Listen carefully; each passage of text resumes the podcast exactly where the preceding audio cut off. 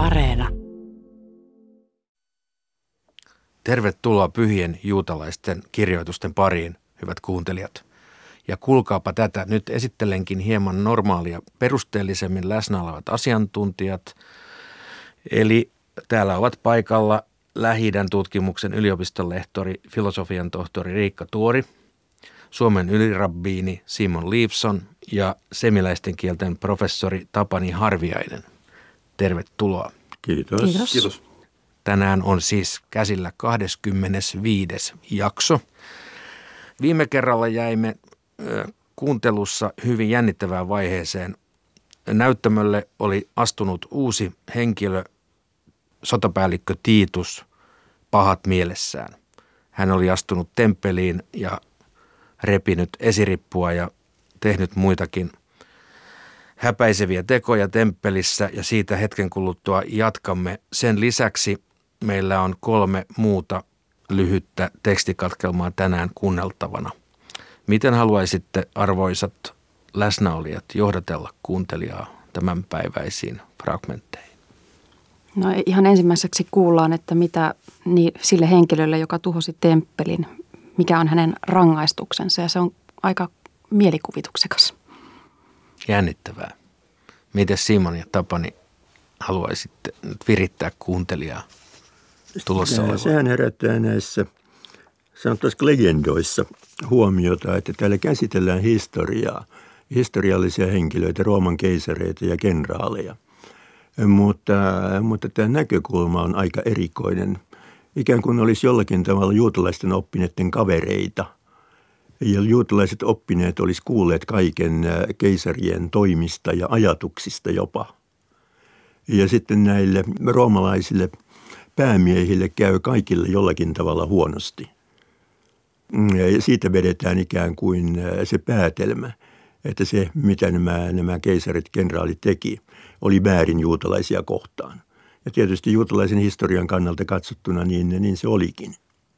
Mutta tämä intimiteetti on erikoinen ilmiö. Minä en oikein muista, missä muualla tämmöistä historiakuvausta esiintyisi. Mutta mistä tällainen likeisyys johtuu? Onko näillä kun aikaisemmin sanoit, että nämä tekstit ovat syntyneet satoja vuosia myöhemmin kuin nämä tapahtuvat ovat tapahtuneet, niin onko tässä kysymys siitä, että näillä tekstien koostajilla on ollut käytettävissä jotakin tietoa, todellista tietoa esimerkiksi romalaisten vaiheista? Sitä olisikin kiinnostava tietää. Niin siis tätä intimiteetti, tätä, tätä läheistä suhdetta päättäjiä ja muuta, niin se tietenkin, meidän ei tarvitse niin kauas mennä. Eli siis eh, kun me katsotaan vaan pyhiä kirjoituksia ihan alusta asti, Bereshitistä, Genesiksestä, niin me nähdään jo, miten meidän patriarkat olivat hyvin läheisiä niin kuin maailman ykkösten kanssa, poliittisten ykkösten kanssa, niin kuin Abraham Abivelech, eh, joka periaatteessa, niin kuin mä olin maininnut aikaisemminkin, niin se on vähän sama kuin, että nykyään joku jostakin maasta tapaisi jonkun toisen valtavan maan eh, ykkösmiehen. On tämmöinen ja, huippukokoustyyppinen. Niin, niin ja, ja siis siellä puhutaan hyvin henkilökohtaisista, miksi sanoit näin, miksi teit näin. Siellä on hyvin tämmöistä, niin kuin, että heitetään vaan, eh, miksi sanoit, että vaimosi on tämmöinen. Ja, ja sama toistuu sitten niin kuin Iisakilla, sama toistuu jollakin tavalla myöskin Jaakobilla. Ja sitten se niin kuin, jonkinlainen malli jatkuu sitten Talmudissa näiden niin uutalaisten viisaiden keskuudessa ja niin, näiden poliittisten päättäjien suhteessa heihin. Ja nyt me sukellamme tähän jännittävään tarinaan. Mitä muuta Titus teki? Hän otti temppelin esiripun ja taitteli sen suureksi vasuksi. Sen jälkeen hän vei kaikki temppelin astiat, pani ne vasuun ja lähetti laivalla omaan kaupunkiinsa iloittavaksi, sillä raamatussa sanotaan.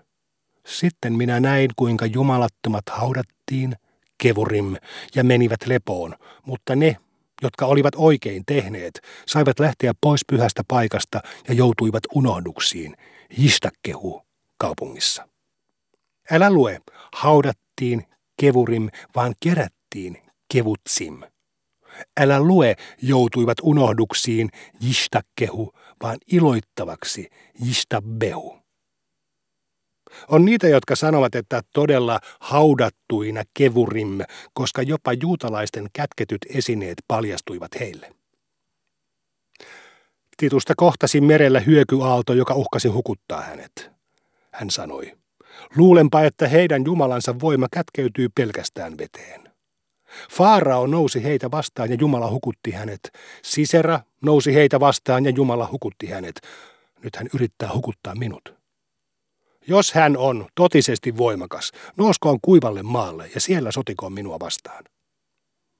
Taivaallinen ääni astui esiin ja sanoi Titukselle. Sinä kelvoton, kelvottoman poika ja kelvottoman Eesaun pojan poika. Maailmassani on eräs heiveröinen otus, jota kutsutaan hyttyseksi. Gemara huomauttaa tähän väliin, miksi sitä kutsutaan heiveröiseksi otukseksi, koska sillä on suu, mutta ei peräaukkoa. Taivaallinen ääni jatkoi, nouse kuivalle maalle ja sodi hyttystä vastaan.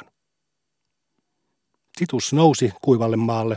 Hyttynen pyrähti hänen sieraimestaan sisään ja jäyti hänen aivojaan seitsemän vuoden ajan. Eränä päivänä Titus ohitti sepän pajan ja kun Hyttynen kuuli vasaran paukkeen, se vaikeni.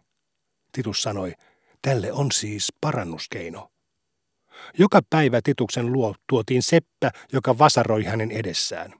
Jos Seppä oli muukalainen, hän antoi tälle neljä zusia, ja jos hän oli juutalainen, Titus sanoi hänelle, riittää, että näet vihollisesi kärsivän näin.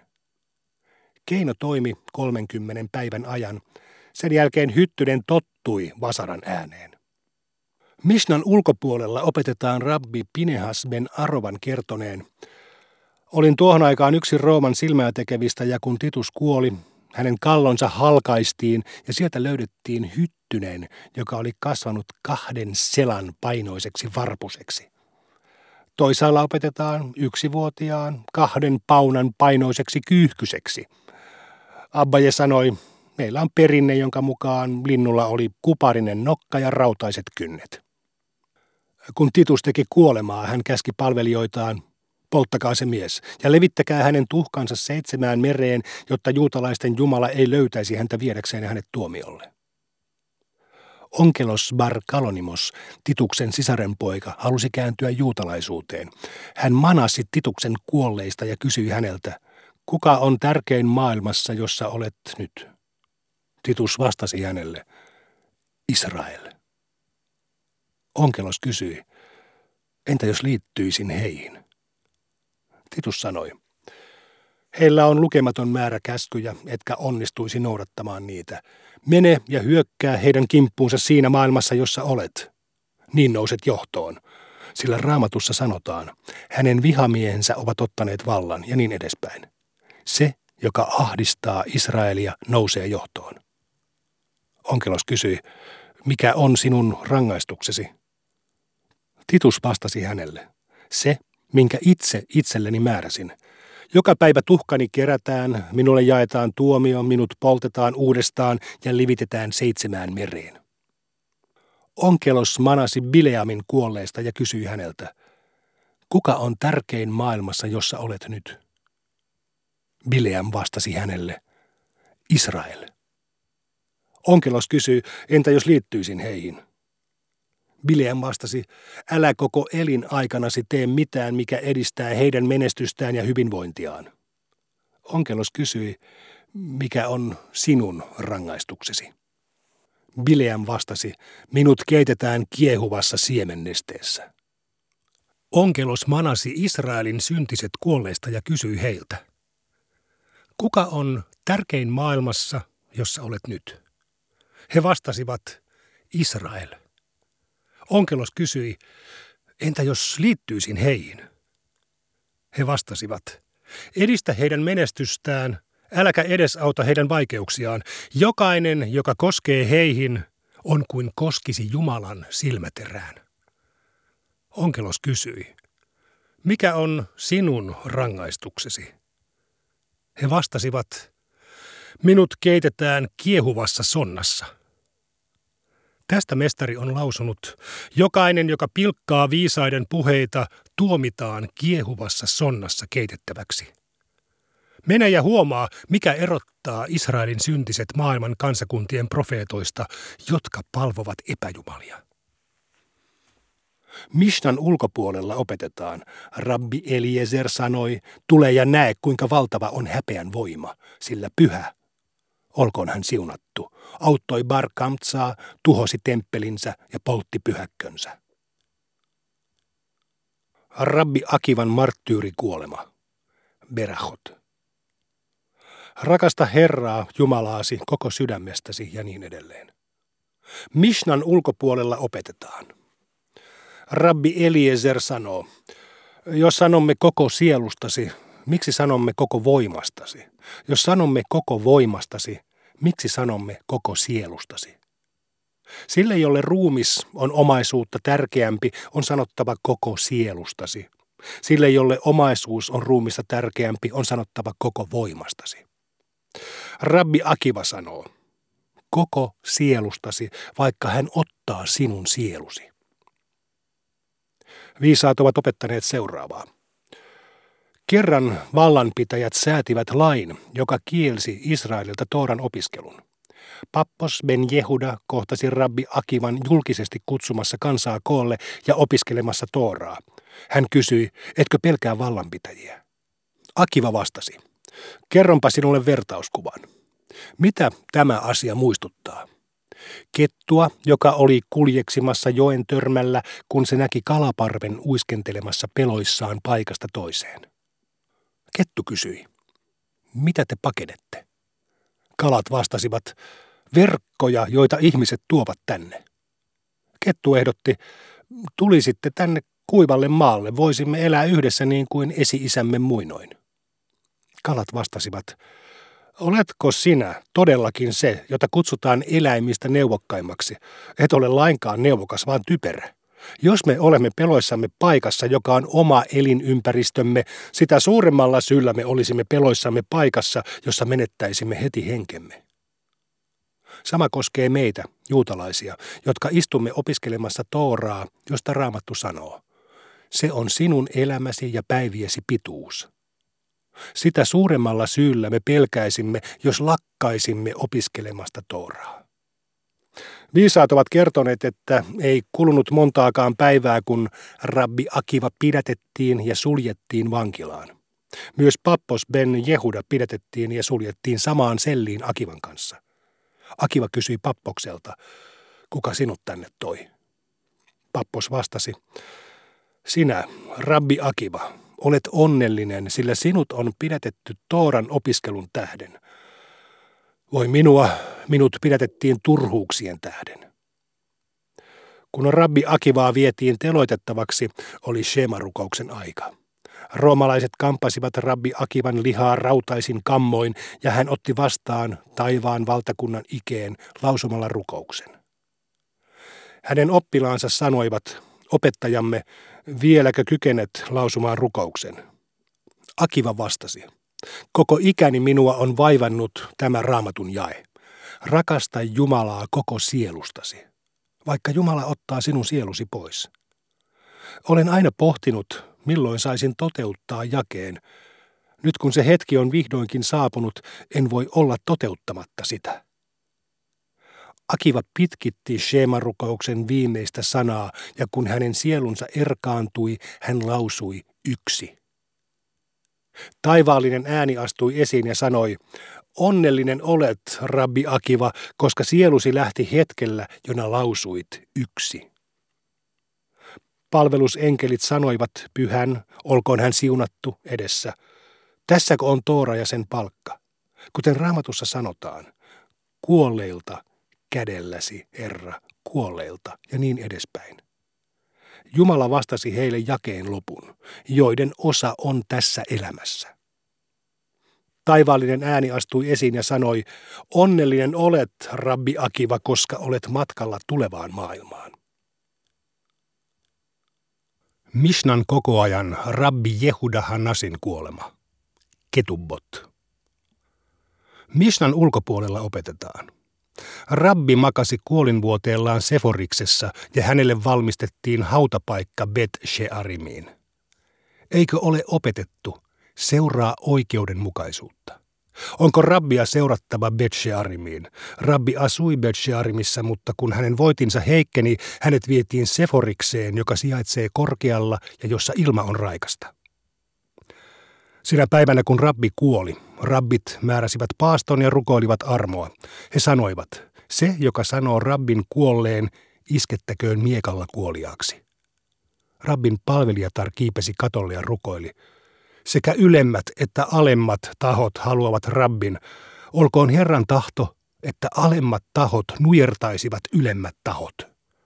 Mutta kun palvelijatar näki, kuinka usein rabbi joutui menemään tarpeilleen ja riisumaan sitä varten tefillininsa pois pukeakseen ne uudestaan päälleen ja kuinka se tuotti hänelle tuskaa, hän rukoili uudestaan. Olkoon Herran tahto, että ylemmät tahot voittavat alemmat tahot. Rabbit rukoilivat tauotta rabbin hengen puolesta. Palvelijatar otti kannun ja heitti sen katolta maahan. Melun tähden rabbit lakkasivat hetkeksi rukoilemasta ja silloin rabbin henki erkani. Rabbit sanoivat Bar Kapparalle, mene katsomaan rabbia. Bar Kappara meni ja näki, että rabbi oli kuollut. Hän repäisi viittaansa ja käänsi sen sitten nurinpäin, jotta repeämä ei näkyisi. Hän alkoi kertoa rabbeille.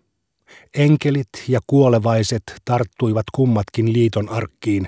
Enkelit voittivat kuolevaiset ja niin liiton arkki siepattiin. Rabbit sanoivat, hän on siis kuollut. Bar Kappara vastasi, te sen sanoitte, minä en. Kuolin hetkellään rabbi kohotti kymmenen sormeaan kohti korkeuksia ja sanoi, maailman Herra, edessäsi on ilmeistä ja tiedossa, että kymmenen sormeni voimin raadoin Tooran eteen, enkä nauttinut maallisesta menosta edes pikkusormeni verran. Olkoon sinun tahtosi, että leposiallani vallitsee rauha. Taivaallinen ääni astui esiin ja sanoi, rauhan aika tulee, he saavat levon. Mooses ja rabbi Akiva kohtaavat. Menahot. Rav Jehuda sanoi Ravin sanoneen. Kun Mooses kohosi korkeuksiin, hän kohtasi pyhän, olkoon hän siunattu, istumassa ja sitomassa kruunuja Toorakäärön kirjaimiin. Mooses sanoi hänen edessään, maailman Herra, kuka vielä pidättelee kättäsi? Jumala vastasi, Monen sukupolven vierähdettyä eräs mies nimeltään Akiva Ben Josef tulkitsee jok ikisestä kruunusta rykelmittäin lakeja. Mooses sanoi Jumalan edessä, maailman Herra, näytä hänet minulle. Jumala sanoi Moosekselle, käännyt taaksepäin. Mooses meni ja istuutui luokkahuoneen taimmaiseen kahdeksanteen penkkiriviin, hän ei ymmärtänyt sanaakaan siitä, mitä luokassa puhuttiin ja kyllästyi, kunnes oppilaat erästä ongelmaa pohtiessaan kysyivät rabbi Akivalta, Rabbi, mistä sinä olet tämän oppinut? Rabbi Akiva vastasi, laista, jonka Mooses sai siinailla. Mooseksen mieli huojentui. Hän palasi takaisin pyhän, olkoon hän siunattu, eteen ja sanoi, maailman herra, Sinulla olisi käytettävissäsi tuollainen mies, mutta annat Tooran Israelille minun kauttani. Jumala sanoi hänelle, ole vaiti, näin olen päättänyt. Mooses sanoi Jumalan edessä, maailman Herra, olet näyttänyt minulle Tooran, joka kuuluu Akivalle. Näytä minulle nyt Akivan palkka. Jumala sanoi hänelle, käännyt taaksepäin. Mooses kääntyi taaksepäin ja näki, kuinka Akivan lihaa punnittiin torilla. Mooses sanoi Jumalan edessä, maailman Herra, tässäkö on Toora ja sen palkka? Jumala sanoi hänelle, ole vaiti, näin olen päättänyt. Siinä kuulimme tämänpäiväisen luennan tekstikatkelmat. Ehkä on syytä aloittaa tästä, mihin Riikka viittasit ennen luentajaksoa, eli siis tähän Tiituksen kohtaloon. Miten kuvaisit tämän tarinan päätöksen? No Tiitus tässä versiossa kohtaa oikeudenmukaisen rangaistuksen. Hän on häväissyt temppelin, tuhonnutkin temppelin. Ja myös tähän on hirveän, miten sen sanoisi, ironinen tarina, että hän haastaa Jumalan taistelemaan itseään vastaan kuivalla maalla ja sitten hänet voittaa hyttynen. Ja tästähän voi pohtia, että miten hän Tiitus sitten tässä versiossa, oliko tämä jonkinlainen tinnitus sitten, joka vaivasi vai minkälaista elämä oli, kun päässä se on jatkuvasti tällainen ääni. Että kyllä mielikuvitus on ollut aika, aika tota, lentävä. Tiitus niin kuin ymmärtää sen, tai näkee totuuden niin sanotusti tässä tulevassa maailmassa. Onkelos Barkaranomus, joka on Tiituksen sisaren poika, on, on Tiitukselle tämmöinen, voisiko sanoa aikamoinen isku. Ja tässä tietenkin Onkelos herättää Tiituksen kuolleista, että manaa hänet, tuo hänet takaisin ja kysyy häneltä, että kuka on tärkein siellä, missä olet. No, Tiitus vastaa Israeli. Eli Tiitus on niin kuin elänyt sellaista elämää, joka on omistettu periaatteessa aika pitkälti Israelin vastaan. Ja hän joutuu sellaisen paikkaan, jossa hän joutuu näkemään totuuden, ainakin sen mitä tässä sanotaan, että Israel on siellä tärkein. Eli, eli ei, ei välttämättä puhuta mistään tulijärvistä ja muista helveteistä, joita Tiitus kokee, mutta juutalaisen näkemyksen mukaan ihminen kokee totuuden henkilökohtaisesti. Ja riippuen siitä, miten hän on elänyt tässä maailmassa, niin hän, hän tulee sitten, se tulee vaikuttamaan hänen tulevassa ehkä juuri tällä tavalla. Aivan. Niin tämä jaksohan päättyy tavallaan siihen, että vertaillaan tämmöisiä tunnettuja juutalaisuuden vastustajia ja heidän ajatuksiaan siitä, että millä tavalla Israelin tulisi suhtautua. Ja tässä Tiitus ja Bileam on näitä malli juutalaisvastaisia henkilöitä. Ja molemmilla on tämmöinen ohje, että ei pidä tehdä mitään hyvää Israelin hyväksi. Mutta sitten on tämä kolmas, tämä, tämä Israelin luopio, joka kuitenkin vanhastansa israelilaisena juutalaisena haluaa sitten edesauttaa heidän vaikeuksissaan, edistää heidän menestystään. Siis tämmöinen ero vedetään näiden oletettujen vastustajien välille. Ja eikö ole niin, että joissakin lähteissä tätä luopiota nimitetään Jeesukseksi? Kyllä, joo. Joo, siitä ollaan sitten kahta mieltä, että onko se Jeesus jotenkin alkuperäinen tuossa tekstissä vai onko alkuperäisempi se teksti, joka, joka esiintyy myös samassa kohtaa. Le Fosh e Israel, Israelin syntiset tai Israelin luopiot. Ja to, tosiaan tuo, että, että jos tässä nyt viitattaisinkin Jeesukseen, niin itse asiassa hänet esitetään positiivisessa näkö, näkökulmassa, että hän on se, joka haluaa, että täällä maan päällä edistetään juutalaisten asiaa. Että hän on se, joka jollakin tavalla kuuluu joukkoon. Eräänlainen malliluopio, joka kuitenkin on positiivinen juutalaisia kohtaan. Aivan. Sitten näissä myöhemmissä – tekstikatkelmissa myöskin äh, esitellään kahden rabbin kuolema. Ensinnäkin rabbi Akivan marttyyrikuolema ja sitten Misnan editojen rabbi Jehuda Nasin kuolema. Miten näihin tarinoihin tulisi suhtautua? Simon. Aloittaa vaikka rabbi Akivasta ja hänen marttyyrikuolemasta, niin nämä ihmiset elävät täysin kaikkivaltiaan vuoksi – ja hänelle niin kuin vaikka se tuska oli hirvittävää ja, ja hän, hän opetti Toora eikä pelännyt, teki niitä asioita, mitä tässä kalaparvi esimerkissä nyt, että kettu ja kalaparvi, eihän kalojen tulisi olla kuivalla maalla, koska se on vielä pahempi ympäristössä. Heillä ei ole sitä vettä, mikä on se luonnollinen ympäristö. Tässä vertauskuvallisesti siis Toora on juutalaisille se luonnollinen ympäristö. Rabbi Kiva puhui sitä, mitä teki, teki mitä, sitä, mitä puhui. Rabia Kivan sielu erkani hänen, hänen, hänen kehostaan juuri sillä hetkellä, kun hän mainitsi Hadin, eli se, että Jumala on yksi. Tämä tulee hyvin vahvasti esille taas kerran se niin kuin juutalaisuuden monoteisminen käsitys, miten vahva se on niin, niin jo, jo Abrahamin ajoista, miten, miten se erosi hyvin vahvalti mu, muista uskomuksista. Se yhden Jumalan palveleminen – tässäkin hyvin raassa hetkessä, jolloin niin kuin Rabia Kiva on suuri, suurimmissa tämän maailman tuskissaan, mutta kuitenkin kaikissa suurimmissa iloissaan, kun puhutaan henkisestä relmistä. Niin voitaisiin sanoa, että, että juuri tämä Bar Kokhban kapina, johon Rabbi Akiva lähti mukaan innokkaasti, oli kuitenkin se lopullinen piste juutalaisten kapinoinnille Palestiinassa.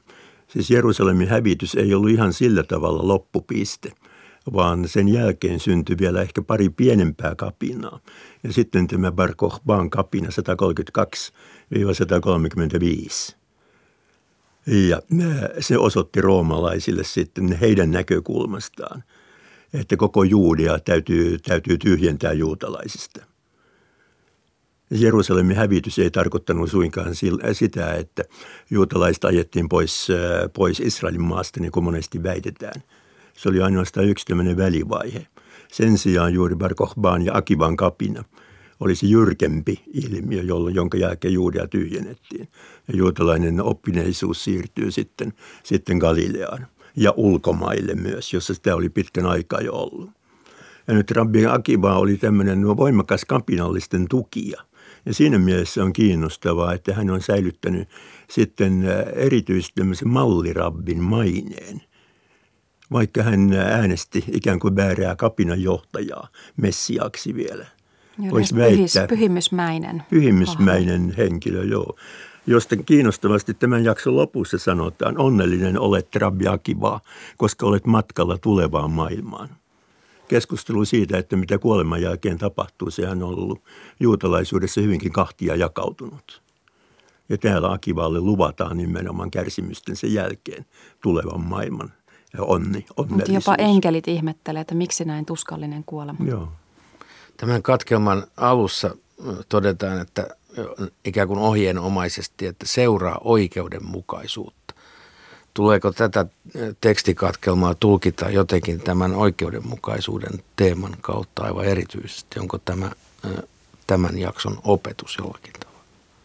Ehkä erilaisia näkökulmia oikeudenmukaisuuteen tai vanhurskauteen, niin kuin tuota termiä on myös yritetty suomentaa että miten, miten tämmöinen vanhurskaus voi sitten ilmetä erilaisissa muodoissa. Ja siis se ideahan on, että jokaisen, tulisi, jokaisen juutalaisen tulisi seurata rabbien esimerkkiä. Ja tässä nyt haudataan rabbi Beat Shearimiin ja sitten pohditaan, että pitäisikö seurata mukana. Ja sitten lähdetään kertomaan tätä kuoleman tarinaa. Että se vähän myös silleen loikkii ja pomppii, niin kuin nämä tarinat yleensäkin Talmudissa. Ja sitten täällähän on hyvin jyrkkä tämä loppu jossa kerrotaan, että miten Akiban lihaa punnittiin torilla. Ja tämäkö oli muka, siis se oikeudenmukainen, oikeudenmukainen palkkio kaikesta vaivan näystä Tooran hyväksi. Ja siihen Jumala sanoo, ole vaiti, näin olen päättänyt. Ei pidä kysellä oikeastaan, että mikä on Jumalan tahto. Tämähän on tämmöinen skifikertomus, ensimmäisiä skifikertomuksia. Eli Jumalalla on aikakone, Jumala ja Mooses kohtaa ja sitten Jumala laittaa Mooseksen aikakoneeseen ja Mooses hyppää eteenpäin ajassa ja kohtaa rabbi Akivan eikä tajua sanaakaan Akivasta ja Akivan opetuksista ihmetteltä mitä kummaa. Kunnes kuulee, että yhtäkkiä häneen, hänen nimensä mainitaan. Niin, Tämä opettajana perustuu... tulee hieman imarrelluksi siinä. Kyllä, kyllä. Ja sitten hän palaa takaisin taas ajassa. Että tämä on erittäin kiehtova ja moniulotteinen tarina myöskin. No todellakin ja ristiriitaista, hämmentävää ja vaatii varmaankin kuuntelijoilta useamman kuuntelukerran, jotta pääsee, pääsee hyttimeen kiinni ja nämä asiat täältä selvenevät. Tuli vaan mieleen siis tuosta Mooseksen ylenpalttinen nöyryys, joka ei välttämättä aina ole hyväksi, mutta siis Mooseksen tapauksessa kyllä, mutta tässä tulee pieni mauste siitä, kun, kun sitten Mooses sanoi Jumalalle, että no tässä on Rabia Kivan Toora, olen nähnyt sen mi, miksi, miksi, se tuli, miksi annat sen mulle annettavaksi kansalle? No älä, älä kysy, että tämä on niin kuin nyt, mä oon päättänyt, näin olen toiminut. Ää, tässä ihan, ei ole selkeää se, että miten tavallaan Mooseksen nöyryyteen tulisi suhtautua. Ää, aikaisemmissa jaksoissa mehän puhuttiin, puhuttiin siitä nöyryydestä, että lilainen nöyryys ei välttämättä kaikissa tilanteissa ole oikein. Kiitoksia tästä ja äh, kuulemiin ensi kertaa.